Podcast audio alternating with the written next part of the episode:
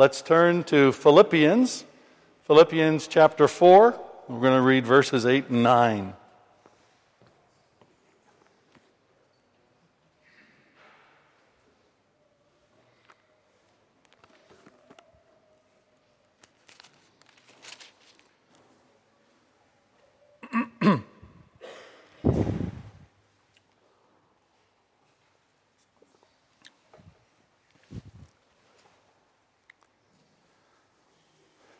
Paul writes here and he says, Finally, brothers and sisters, uh, whatever is true, whatever is honorable, whatever is just, whatever is pure, whatever is lovely, whatever is commendable, if there is any excellence, if there is anything worthy of praise, think about these things. What you have learned and received and heard and seen in me Practice these things, and the God of peace will be with you. May God bless to us this reading from His holy word. So, I have a question for you. Are you an Isle of Lewis deer or an Isle of Lewis bunny rabbit? Are you a deer or a bunny rabbit? Oh, I guess you need to know what that is the difference between the two, right? Okay. So we, we happen to encounter a lot of deer and a lot of bunny rabbits. Thankfully, I don't think we encountered any of them with our vehicle. But you notice this about uh, the Isle of Lewis deer. Uh, I, I could probably add a third category. Hey, let's do that. We could say, are you an Isle of Lewis deer, an Isle of Lewis bunny rabbit, or an Isle of Lewis sheep? There you go. You got three. An Isle of Lewis deer, an Isle of Lewis bunny rabbit, an Isle of Lewis sheep. Okay, so the Isle of Lewis deer, and there were a lot of deer. We're driving home, and the deer are kind of interesting there because when they come up to the road, they're very careful. They don't necessarily look both ways, but when they step out into the road, they're doing it very carefully. I think probably a number of them have gotten killed over the years and they decided they didn't want to die. And we saw probably three or four dozen deer, uh, including several big stags. Uh, if you're a hunter, you would have wished that you had a gun and, and a freezer, uh, the big stag. So, okay, so that's an Isle of Lewis deer. Then you got the Isle of Lewis sheep. The Isle of Lewis sheep, you know, they, they just kind of grazing away and, and they'll graze away just anywhere there's grass, especially if there's grass right next to the road. And sometimes they stick out their backsides and they wiggle them a little bit as you're driving close to them, uh, just to kind of threaten you a little bit. Uh, but they'll eat away. Sometimes they'll even kind of lounge on the road. I think they do that at night because it's kind of warm. But we saw an Isle of Lewis sheep literally do this, walked up to the road, went and then cross the road. that was pretty cool. That was a lot of fun. So, okay, so you got the Isle of Lewis deer, you got the Isle of Lewis sheep, and then the Isle of Lewis bunny rabbit. I don't know what I'm doing. I don't know what I'm doing. Run, run, run, run, run. I don't know what I'm doing. Oh, oh, is there a car? I don't know. Oh, no, no, no. Oh, I gotta go, gotta go, gotta go. Oh, oh, hey, hey, anybody else? Oh, no, no, no, no. Oh, oh, oh, oh. Is there a car behind me? Oh, oh, I don't know which way to go. Oh, pfft. Unfortunately, many of them don't survive the experience. So, which do you tend to be? An Isle of Lewis deer, an Isle of Lewis sheep, or an Isle of Lewis bunny rabbit? No matter which you are, Paul, I think, has a message for us today. And the message, if you wanted to summarize the whole thing of what Paul's saying in these two verses, he says, pay attention. Pay attention. Pay attention. Now, the scientists know that how we pay attention completely shapes our reality. Whatever you look at will shape your perspective. We see this with some people. They go up to the Isle of Lewis. That's where we just came from, by the way, uh, on our, our time away, which was really lovely. We had some good weather and everything. Some people come to the Isle of Lewis and it comes to the Sabbath day, Sunday, when everything's closed, and they're like, ah, oh, there's nothing to do. Everything's closed. I, uh, it's so boring here because everything's closed. And you're not paying attention because if you really pay attention, if you look at some of the better things of the Sabbath, wow, it's a day when everybody is taking it easy, even non believers. It's a day where people are resting. It's a day where people are refusing to engage in trivial pursuits. Uh, it's a day when people have family meals together. It's a day for family, a day for God, a day for uh, our children. And it's a precious time. What you look at, how you look at it, shapes your perspective. If you walk around London, uh, you could look at all the rubbish on the streets, and I know people who do that. I know people who go, go around, they look at the rubbish, and they, oh, it's a dirty city. Cigarette butts and rubbish and trash, uh, just everywhere. Uh, and, and it shapes the reality, and they don't like the city. I know spiritual people who walk around London and say, oh, that's a demon. Ah, there, that's a demon. Ah, that's a demon. Oh, the person walked by me, that demonized. Uh, and, uh, oh, yeah, oh, there's a demon. Oh, yeah, yeah, there's a demon. Oh, you got a mayor who's a Muslim? Oh, that's really bad. Oh, that's terrible. London is falling apart. On the other hand, you can look around and you can walk around and say, oh, there's a Christian. Oh, there's a church that's alive.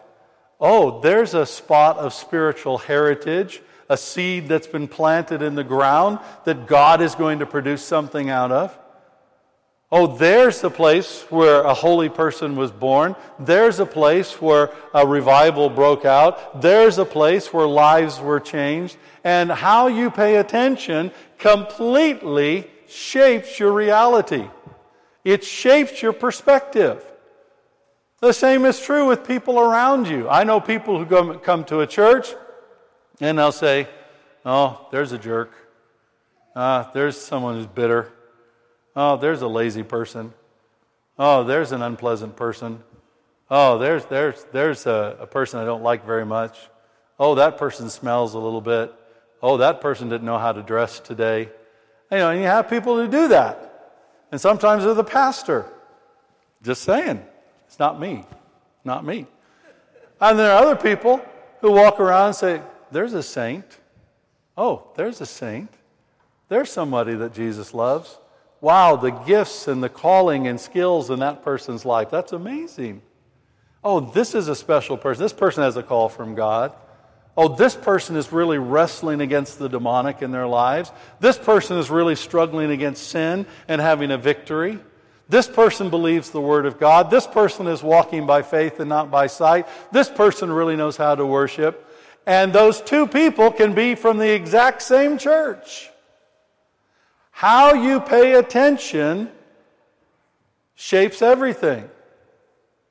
That's why it's dangerous to watch too much news. No matter what news provider you're, you're watching, or it's dangerous to spend too much time online looking at the news because news makes money generally by reporting something bad. And even a lot of times on Facebook. One of the problems with Facebook and some other, uh, other, other kind of social networking things is when you're always looking at what other people have and what you don't have, and then you start saying, well, there's someone more blessed than me. Oh, that person's got a better life than me. Oh, this one is more blessed than me. Uh, this one's better off than I am. Now, and the truth is, you can always find somebody who's better off than you are, and always find somebody who's worse off than you are.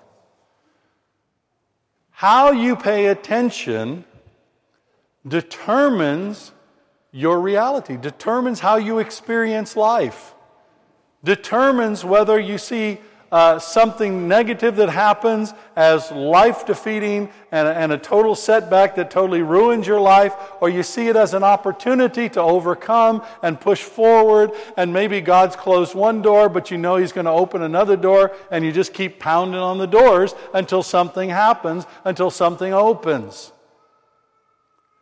And it's especially true about God. I know some people that talk all the time about what God hasn't done in their lives. And I know people who talk all the time about what God has done in their lives. Guess which one of those people have more faith? Guess which one of those people has a better experience of God? Guess which one of those people experiences more of the gifts of the Holy Spirit, experiences more fruitfulness in ministry? And I'll give you a clue it's not the person who talks about what God hasn't done. It's always the person who talks about what God has done. And so there's a challenge. There's a challenge whether we're a deer, a bunny, or a sheep. We got to learn how to pay attention. And you can't say, well, I'm just a bunny, you know, I've got to hurry around in fear all the time. You can't say, I'm a sheep, I don't have to pay attention to anything. You can't say that you're a deer. You have to pay attention. It's a discipline that we have to bring into our lives. So, how do we do it? Especially, how do we do it as Christians? Because this is the key issue. How you pay attention will determine everything in your Christian life. How you pay attention will determine everything in your Christian life. I've seen this time and time and time again. And that's what Paul is trying to remind the people there in Philippi. And so he broadly tells us two things how to think and what to do. Because paying attention involves both our minds and our actions. What we think and what we do. How we focus our minds and how we act as Christians.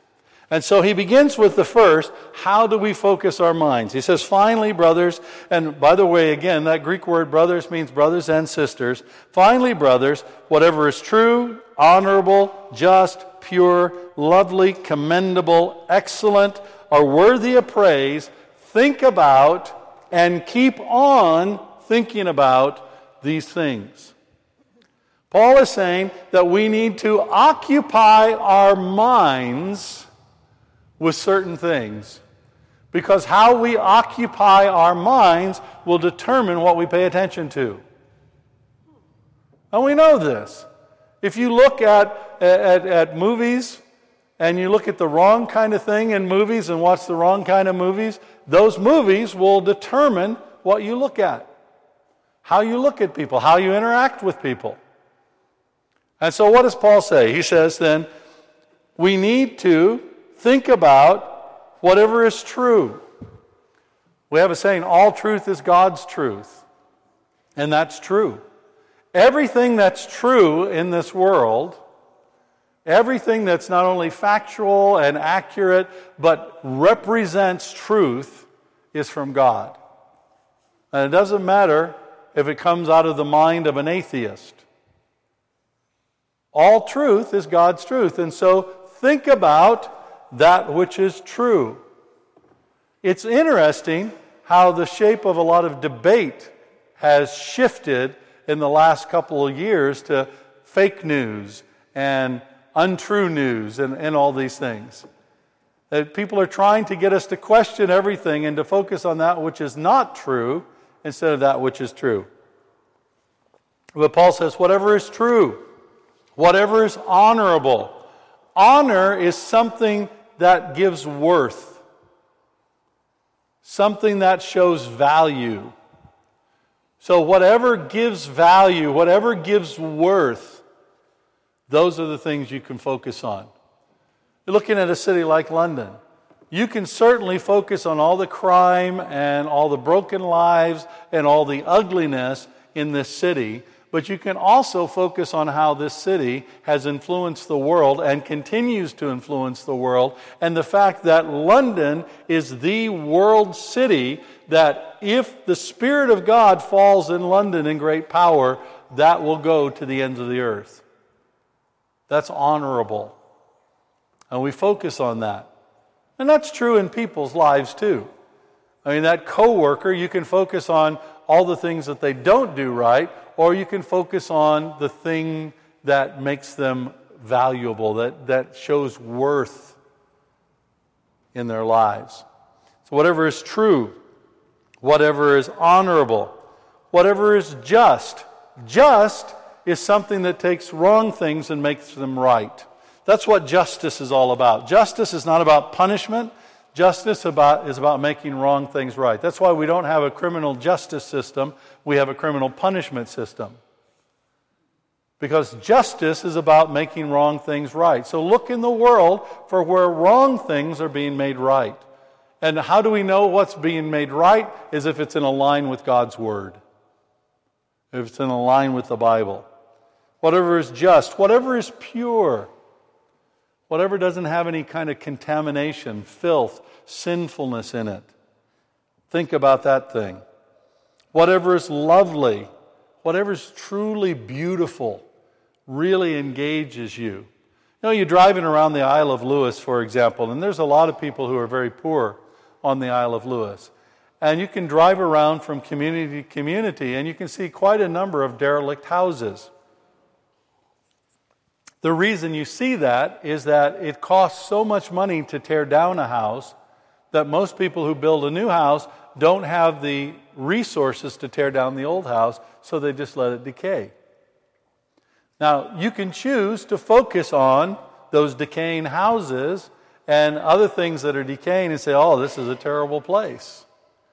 Or you can focus on the sunsets, you can focus on the mountains, you can focus on uh, the hardworking people, you can focus on the church, you can focus on a lot of things that are genuinely lovely and celebrate those things. And that's what Paul says. Keep thinking about that which is lovely, whatever is commendable Whatever we'd say, yeah, that's a job well done. That's really good. That's well done. That's expertly executed. Think about that. Whatever is excellent, whatever is worthy of praise.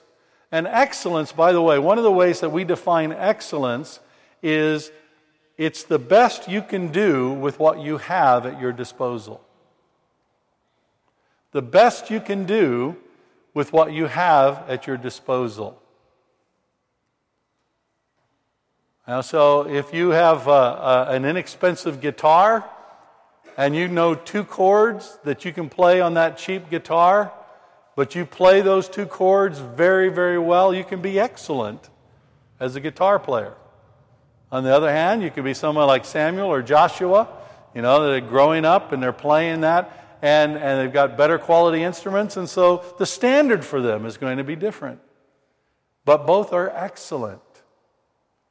So, whatever is excellent, whatever is worthy of praise, these are the things that we need to think about and keep on thinking about. These are the things that we need to occupy our minds with. These are the things that we need to focus on because focusing on these things will bring joy. Focusing on these things will bring us a sense of hope. And focusing on these things will bring us closer to God.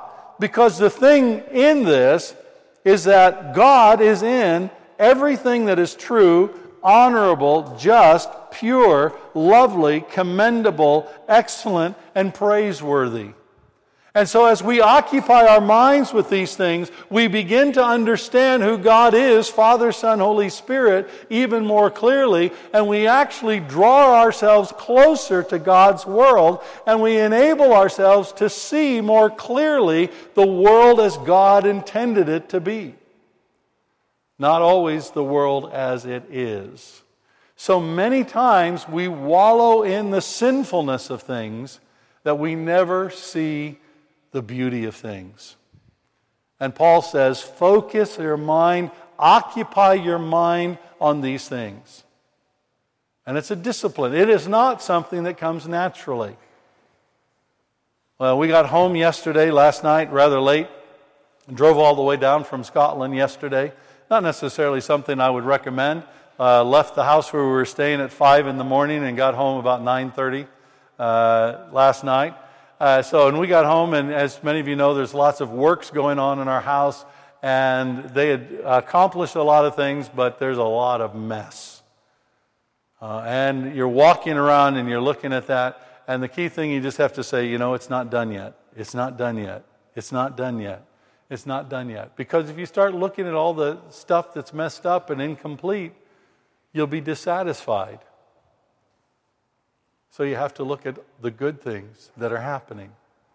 And so Paul tells us you start with that. Occupy your mind in the right way. Focus your thoughts.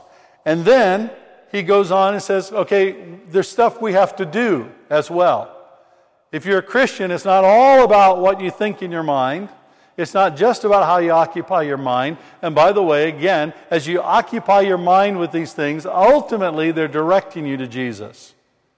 That's really the thing. We occupy our mind with the excellencies of Jesus. We occupy our mind with the beauty of God. We occupy our mind with the glory of the Holy Spirit. But there are things that we need to do. And Paul says, What you have learned and received and heard and seen in me, practice these things. What you have learned, received, heard, and seen in me, practice and keep on practicing these things. The first thing Paul says here is that we have to keep doing what we've learned to do. Here at City Temple, many of you know, we have always uh, done the Freedom in Christ discipleship course in some way, shape, or form. It's really the foundation of our discipleship and a foundational part of our ministry. It's essential for everybody who wants to become a member to have gone through the discipleship course and gone through the, the personal steps to freedom in Christ. It's very, very important. Uh, and over the years, uh, from time to time, I've encountered people, nobody here. Let me look, make sure. Yeah, nobody here. Uh, I, have encountered people, and they'll, they'll come up to me and they've been part of the church. You know, over the years, we've had hundreds of people who have been part of City Temple who God has had here for a year or two years, and then He sends them out to another country or place around the world. And so somebody will come up to me and I'll say, Yeah, yeah, I, I know that. I know who I am in Christ. Uh, I, I, understand about forgiveness. Uh, I've learned that. And I, and I literally, I've never done this. I've been tempted to uh, I literally want to say, then why aren't you doing it? You think you know it, but you're not living it out. You say you understand forgiveness, but you're walking in bitterness and offense. Stop taking offense. Do it. Oh, I've had people say, Well, I know how to pray. Well, pray. Get in the house of prayer and start praying. That's great that you know how to do it, but then get to do it. It would be a bit like me saying to you next Sunday, Well, you guys, you know, I know how to preach. I'm not going to do it today, but I know how to do it. You understand. Now, I could get away with that probably one Sunday, but after six Sundays, people would be saying, Raya, Raya, could, could you bring the message? We're a little desperate here. And this is what Paul is saying. If you have truly learned this, then do it. And if you're not doing it, you haven't learned it. If you're not doing it, and he says practice it and keep on practicing. That's the force of the Greek here. It's not, okay, I've been there, done that, got the t shirt, now it's over. It's practice it and keep on practice it, practicing it. So, whatever you have learned, keep doing it. Whatever you've learned, keep practicing it and do it on a day by day by day by day basis. Like forgiveness. We have to forgive every day. There's eh, hardly a day goes by when I don't have to forgive somebody of something. Repenting. That's something that most of us have to do every day, and frankly, probably most of us, including myself, do it more than once a day because we sin.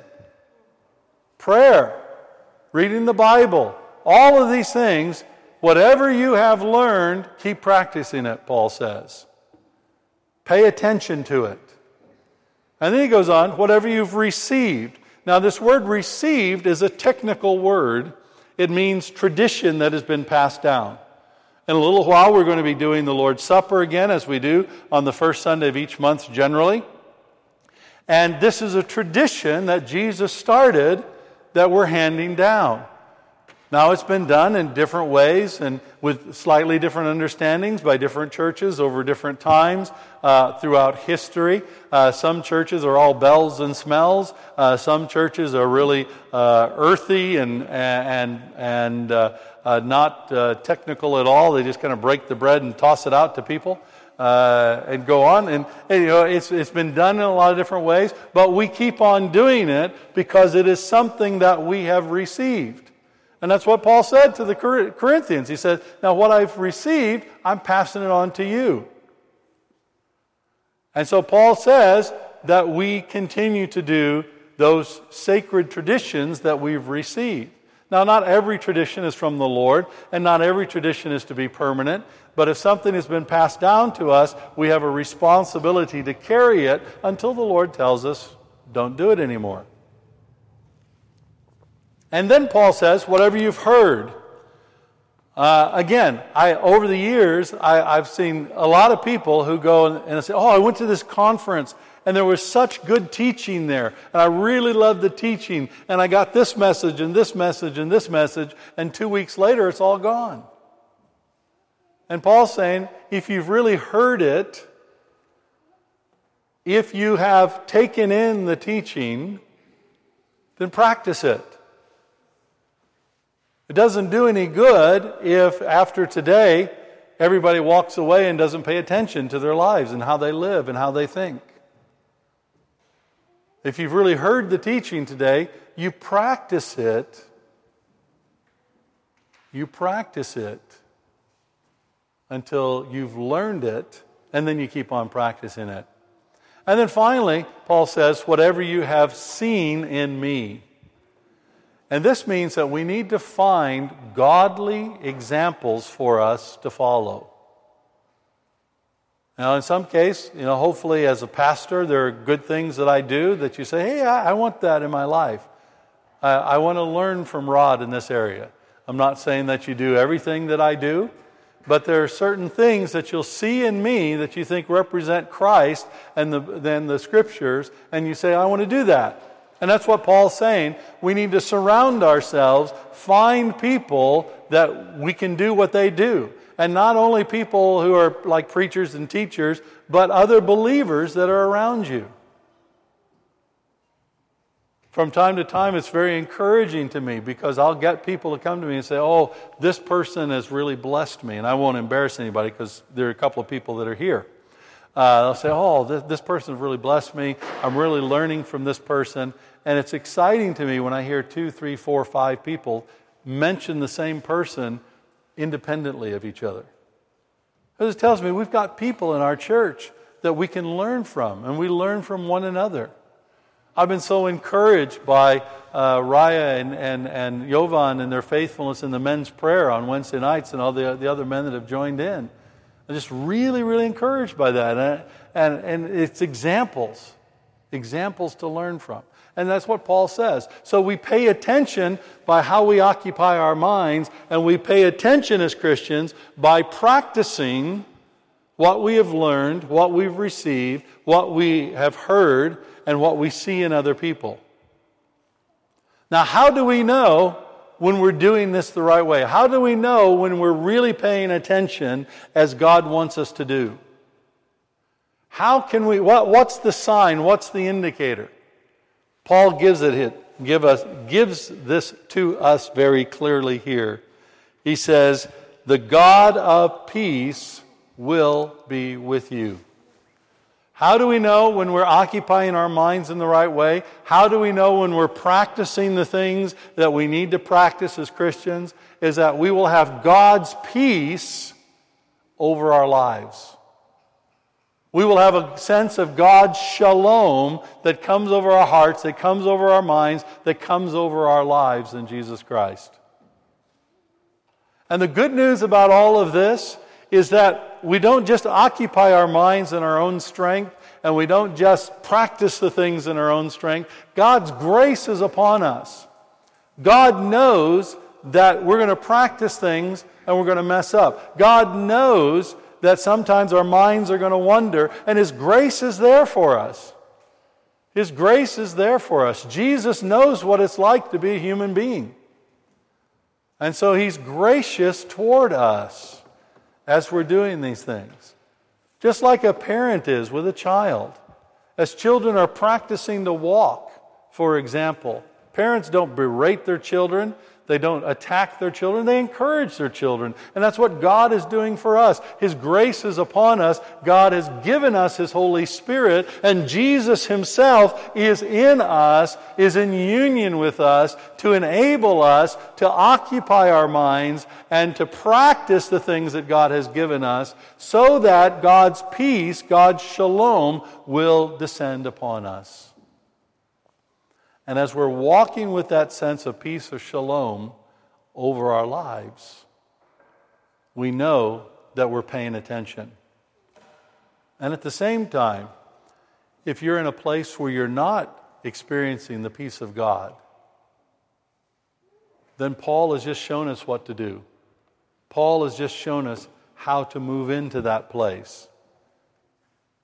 To think and keep on thinking about the things that Paul as mentioned, to practice the things that Paul has set before us, to pay attention to who we are in Jesus Christ.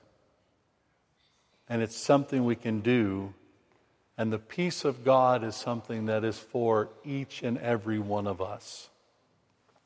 And it's a promise that comes to us every time we celebrate the Lord's Supper. When we come to this table, it is an invitation to pay attention. It is an invitation for us to look at this bread and to look at this cup and know that Jesus is here with us. And as we eat the bread and as we drink the cup, to know that Jesus is in union inside of us.